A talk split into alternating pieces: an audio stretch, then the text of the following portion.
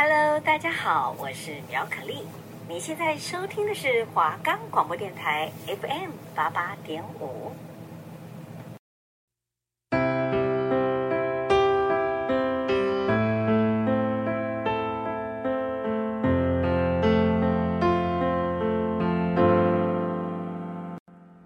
台湾自二十世纪中期以来，实现了惊人的经济发展。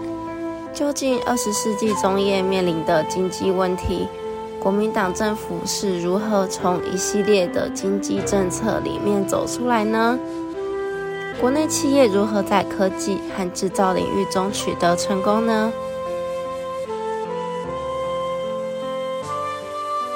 我们的节目可以在 First Story、Spotify、Apple Podcasts、Google Podcasts、Pocket Casts。Sound On Player，还有 KKBOX 等平台上收听，搜寻华冈电台就可以听到我们的节目喽。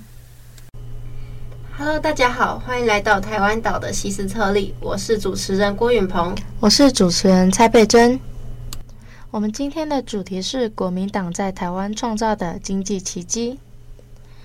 一九五零年代初期，台湾所处的环境十分的恶劣。国民政府刚从大陆挫败下来，政局不稳，人心惶惶。从大陆涌入的军队和难民，使人口从六百五十万暴增到八百多万。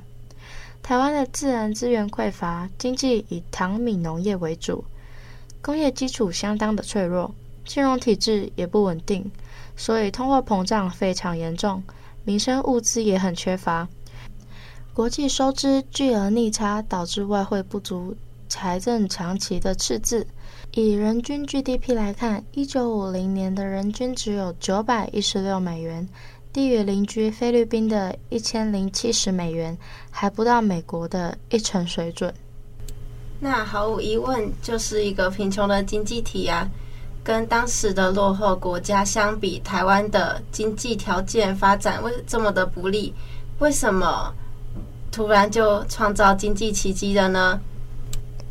在国民党的执政期间啊，台湾经历了一九六零年代至一九八零年代的经济腾飞，被称为台湾经济奇迹。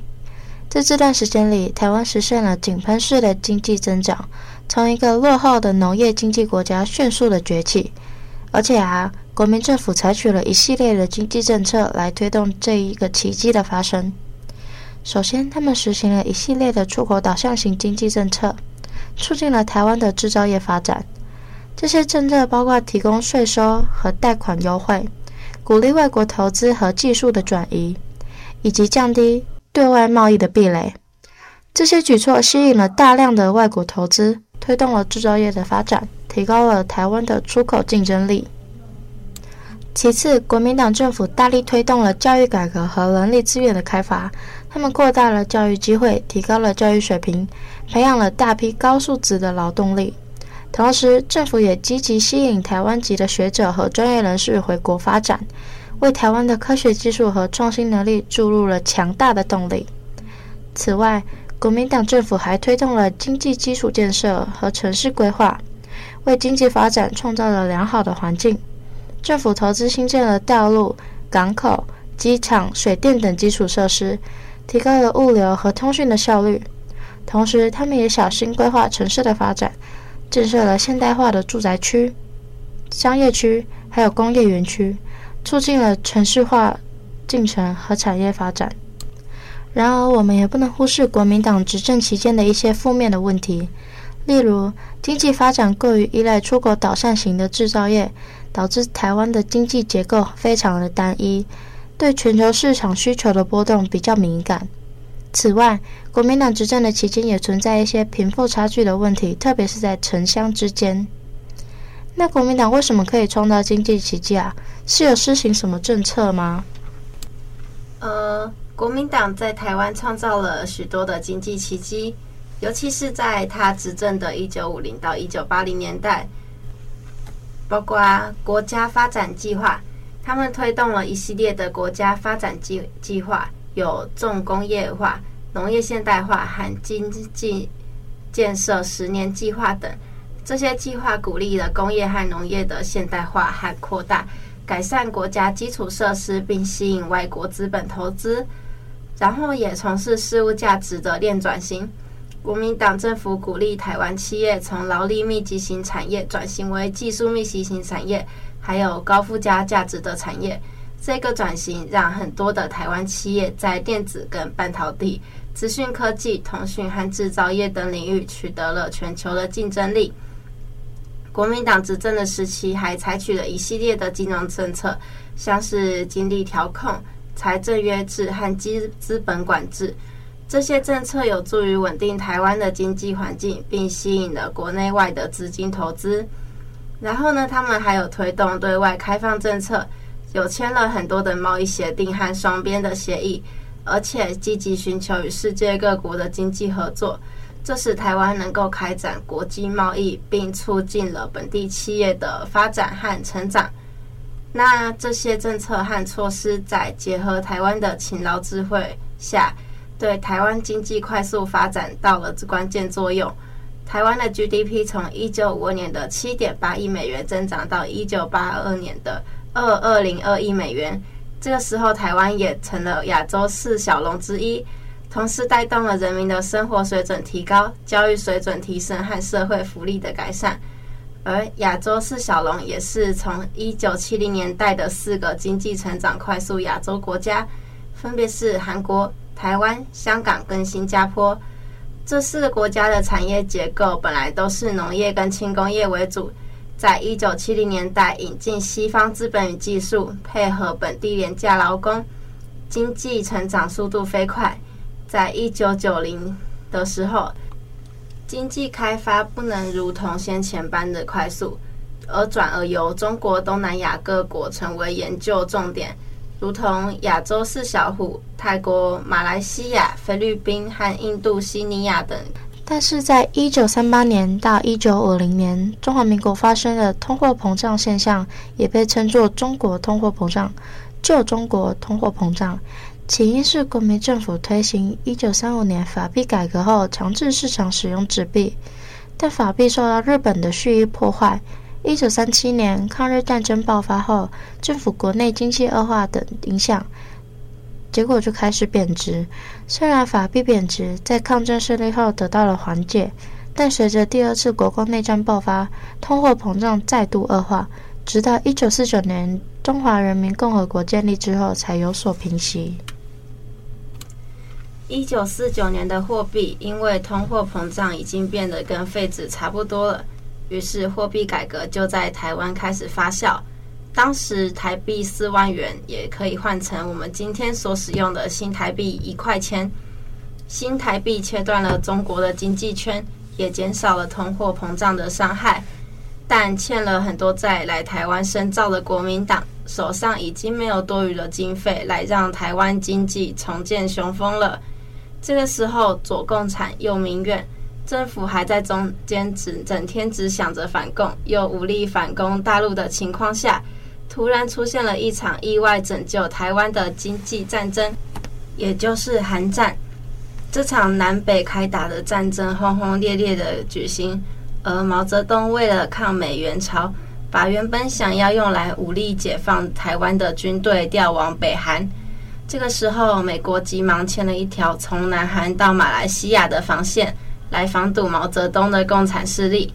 虽然美国叔叔心里觉得国民党一副就是扶不起的阿斗，但毕竟台湾也是在防线中间非常关键的位置，只好签个中美共同防御条约。也因此，美国的各种援助就来到台湾，也是俗称的美元。一九五一年到一九六五年，美元的总金额达到十五亿。一时之间，台湾到处都可以见到公公婆婆急着上街排领物资的画面，身边还有小朋友跑来跑去。他们穿着内裤是中美合作净重二十二公斤用的面粉袋做成的。除了民生物资，美元对台湾的农业与基础建设的投资也很重要。从石门水库、西罗大桥，一直到中横公路等等，都可以看到美元的影子。简单来说，当时崩坏的战后经济有了美国援助，这个天上掉下来的保命仙丹，让原本已经残血的中华民国政府幸运的从悲惨世界里慢慢爬出来。不过，除了美元以外，前景一片光明的民国政府也是要自己做点事来救救经济。一九四九年，台湾省政府推行土地改革，希望可以借此改变农夫的生活环境，从把地租上的限定为三十七点五趴的三七五减租，公有耕地可以让农夫领走的公地放领，一直到耕者有其田的耕者有其田。这些制度让地主跟佃农的关系整个幸运大翻转，但这个乍听之下可以断开阶级、解救众生的土地改革，却也赏了地主们好大一记耳光。地主们心里想：为什么一块地要被三七五减租呢？为什么好好的一块地要被征收呢？又凭什么好好的一块地睡一觉就变成别人的？这些政策将原本集中在少数地主手中的大片土地重新分配给了农民。这不仅解决了台湾农村的土地问题，还激励了农民生产的积极性和创造力，提高了农产品的产量和质量。其次，在工业化方面，国民党政府也推动一系列的工业化和现代化计划。他们鼓励国内外投资者到台湾投资。提供优惠政策和环境，同时还大力发展轻工业，提高了产业结构的理合理性和专业化水平。这使得台湾从一个传统农业经济国家转变为现代工业经济国家。此外，国民党政府注重教育和技术培训，他们积极推行教育改革，从小学到大学进行全面改革和提升。同时，他们还成立了一批职业培训机构，为工业和农业领域培养了大量的技术技能人员。这些措施提高了台湾劳动力的素质和技术水平，推动了经济的创新和发展。在这些措施和政策的推动下，台湾经济取得惊人的成就。从一个贫困的农业社会，台湾在数十年间实现了工业化和现代化的转型。台湾的国内生产持续成长，平均每年高达百分之七趴以上，成为世界上经济增长最快的地区之一。不过，土地改革时，当时的台湾笼罩着白色的权威气氛。省主席陈诚还曾经公开表示，三七五减租的工作一定要确实实行。我相信困难是有的，调皮捣蛋、不要脸的人也许有。但我相信，不要命的人总不会有。这短短几句话，直接吓得地主满地找牙，就算不服气，也只能摸摸鼻子吞下去。无论是货币改革、土地改革，还是美元的协助下，台湾也是慢慢的重建起战后悲剧的经济环境。美元送来的棉纱就拿来发展纺织工业，美元送来的小麦就拿来发展食品工业。也因为美国小麦的援助，台湾可以自己用小麦面粉来做面条、面包和甜甜圈。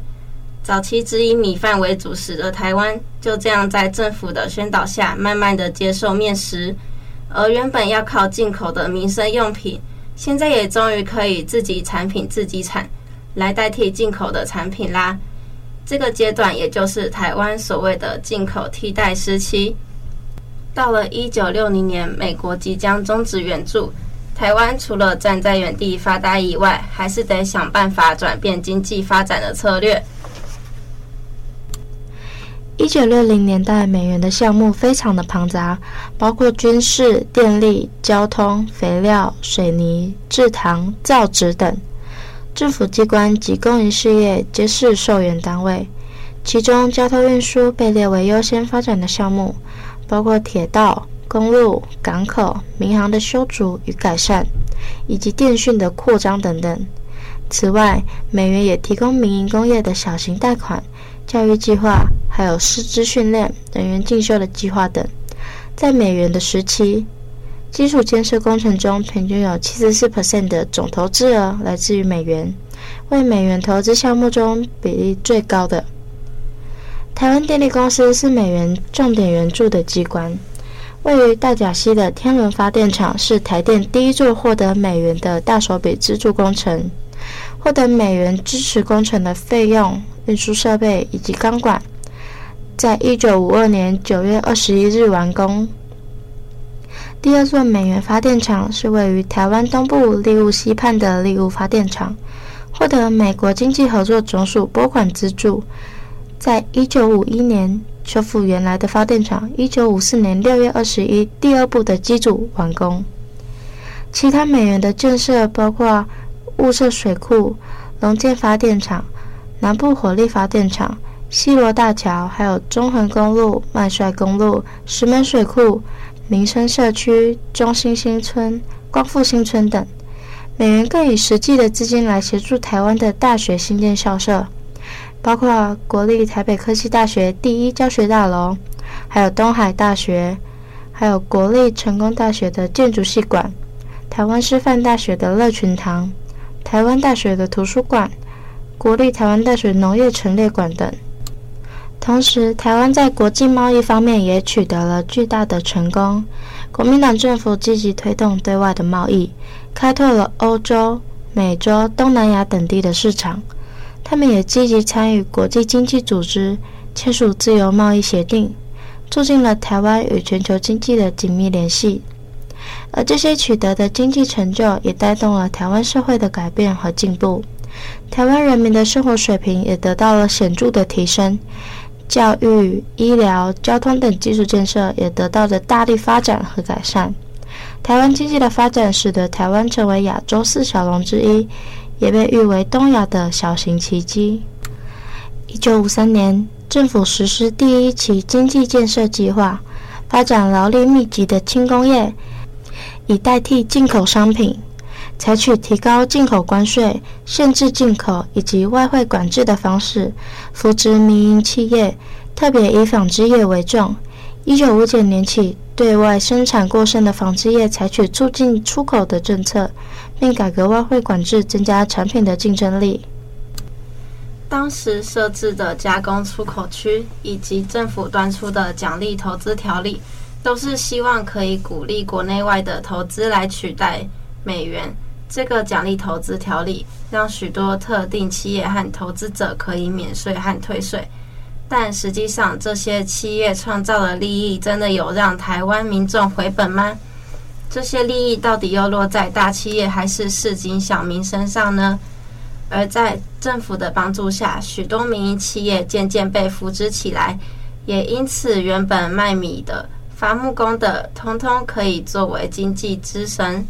总而言之，台湾的经济终于可以走向出口导向，国民所得 GDP 之类的都在继续成长，实在是政府神机妙算啊！不过，不是政府说要出口就真的出得去，也是要有人愿意买才可以。而人品爆发的台湾，幸运地赶上国际经济分工的小火车，刚好取代了经济转型到下个阶段的日本。成为工业产品的代工基地，也因此台湾的产品才可以卖，外国人才可以买。话说，这个十大建设，台湾似乎以为就是经济奇迹的代表。这波战后最大规模的公共建设，对民生经济当然有所贡献，特别是在陆空交通上，例如北回铁路连接了台湾东西方，大大减少了往返时间。而南北高速公路虽然在建设前一直被批评是为有钱人盖的公路，但现在却也摇身一变，成为几乎人人都爱用的交通大动脉。更不用说台湾最大的桃园国际机场，今天已经不晓得飞了多少飞机了。不过老实说，有些建设很强大，有些建设在今天看起来就没有那么威猛。像是台中港原本想用来解决台湾中部没有国际港口的问题，却因为很少人来用，导致盖好以后常常因为潮汐和淤泥的问题，花了一堆维修安养费。又好像原本只是小港口的苏澳港，不知道为什么也成了十大建设，结果在小港口的扩建情况下，苏澳港就直接亏损了好几十年。到了一九七零年代。环保爱地球的观念正夯，十大建设里的石化工业和核能发电等等的建设，虽然乍看之下对台湾经济有一定的帮助，却因为污染和永续的问题，出现越来越多反对的声音。不晓得政府是不是有考虑到盖完之后，有些建设可能会走在时代的尾巴呢？除了这些经济成就之外，国民党政府的统治也存在一些不足和问题。他们在一些政治和社会问题上存在比较大的疏忽，垄断政权、限制言论自由等问题也随之出现。这些问题导致了政治的压抑和社会的不平等，使得台湾民众对国民党的统治产生了不满和抗议。而且，国民党在经济发展中也面临了一些负面的影响，政治压制、资源不均衡分配，以及对环境和劳工权益的忽视，都是这一时期存在的问题。这些问题成为台湾后续政府所面对和解决的挑战。国民党在台湾创造了经济奇迹，他们的政策和措施为台湾的经济快速发展提供了有力的支持，使台湾从一个贫困的农业社会转变为一个工业化和现代化的经济体。然而，国民党的统治方式也存在着一些问题，这些问题也需要进一步的改变和完善。我们好像稍稍了解到台湾的经济奇迹。在一个全球化的时代，经济发展固然要靠自己多多努力，但国际局势的各种帮忙更是不可以忽略的。以前我们被教育，台湾就是以农立国，然后发展加工出口业、轻工业，然后重工业，最后高科技产业、服务业。过去看似一帆风顺的经济奇迹，背后的牺牲以及可能造成的副作用，更是让人无法直视。污染的环境及支离破碎的农业，还有越来越夸张的贫富差距，都不禁让我们反省：我们所追求的到底是什么样的一个发展呢？台湾的经济奇迹绝对不只是国民党的功劳。从日治时期留下的产业基础，再到美国的大傻币，这两个是台湾经济发展所需要的肥沃土壤，而放下种子浇水的，就是过去民生臭到极点的国民党。他们能有改革的决心与意志，幕后的功臣，还有台湾努力的人民。台湾人将青春奉献在生产线上。创造了惊人的生产力，也带动了台湾的经济发展。这一群劳工品质好，教育水准高，让当时许多外资都喜欢在台湾设厂，成为台湾经济的重要推手。日治时期社会相对稳定，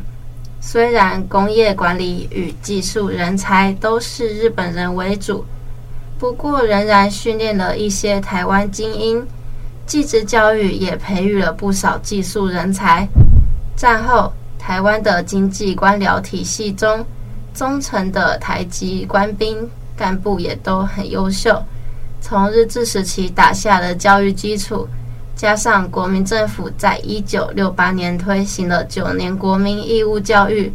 有了这些素质高的劳动力，缩短了台湾现代化的时间。也奠定七零年代经济起飞的基础。希斯特利的《台湾经济奇迹》番外篇。我们现在要来告诉大家关于台湾一些很重要但你不知道的事情。台湾在二次大战中历经了战火的摧残，百废待举。国民政府迁台后，虽然做了一系列的改革措施，但仍然面临资源不足的窘境。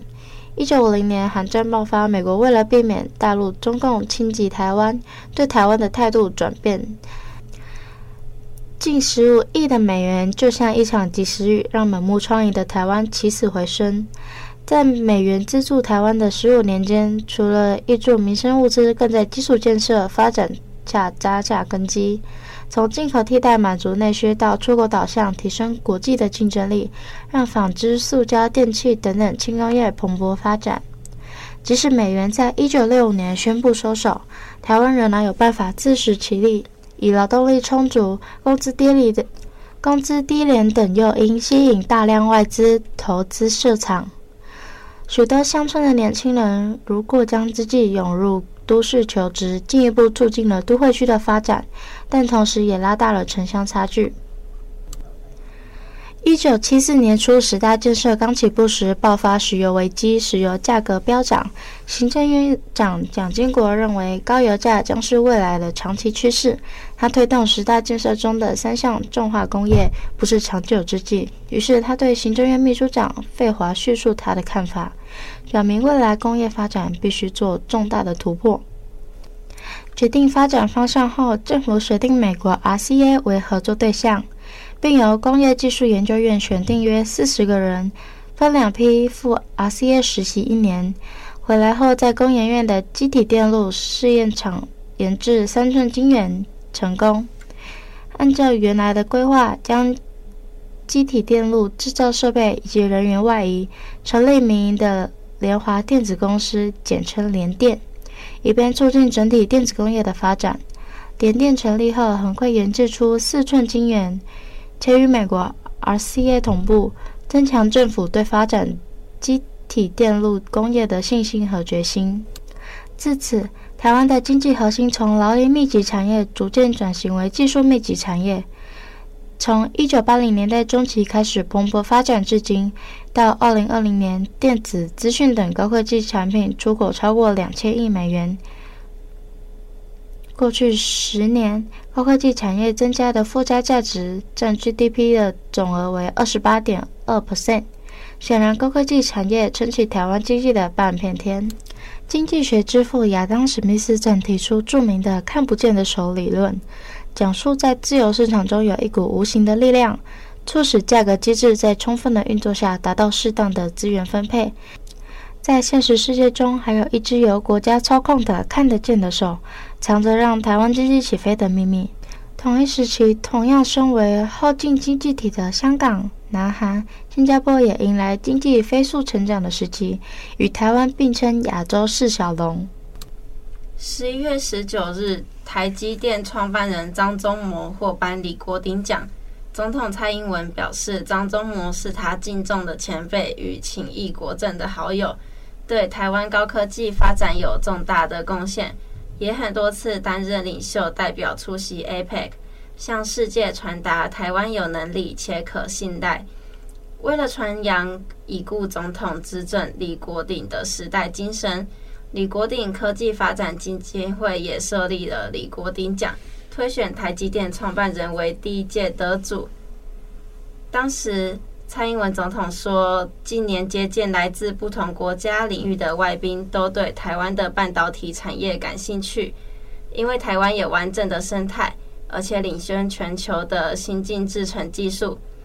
那台湾半导体产业能在世界占有领先地位，绝对不是偶然。过去的奋斗故事是经济史上珍贵的一页，未来也将持续推动产业创新。透过跨部会合作，推动精创台湾计划，带动各行各业的产业领袖。蔡英文也说，感谢业界领袖，也再次向张忠谋致敬，让台湾在瞬息万变的全球局势中站稳地位。希望未来政府能跟民间携手，共同布局未来的百业创新。这里是台湾岛的西斯特利，我是主持人郭允鹏，我是主持人蔡佩珍，我们下次见，拜拜。拜拜。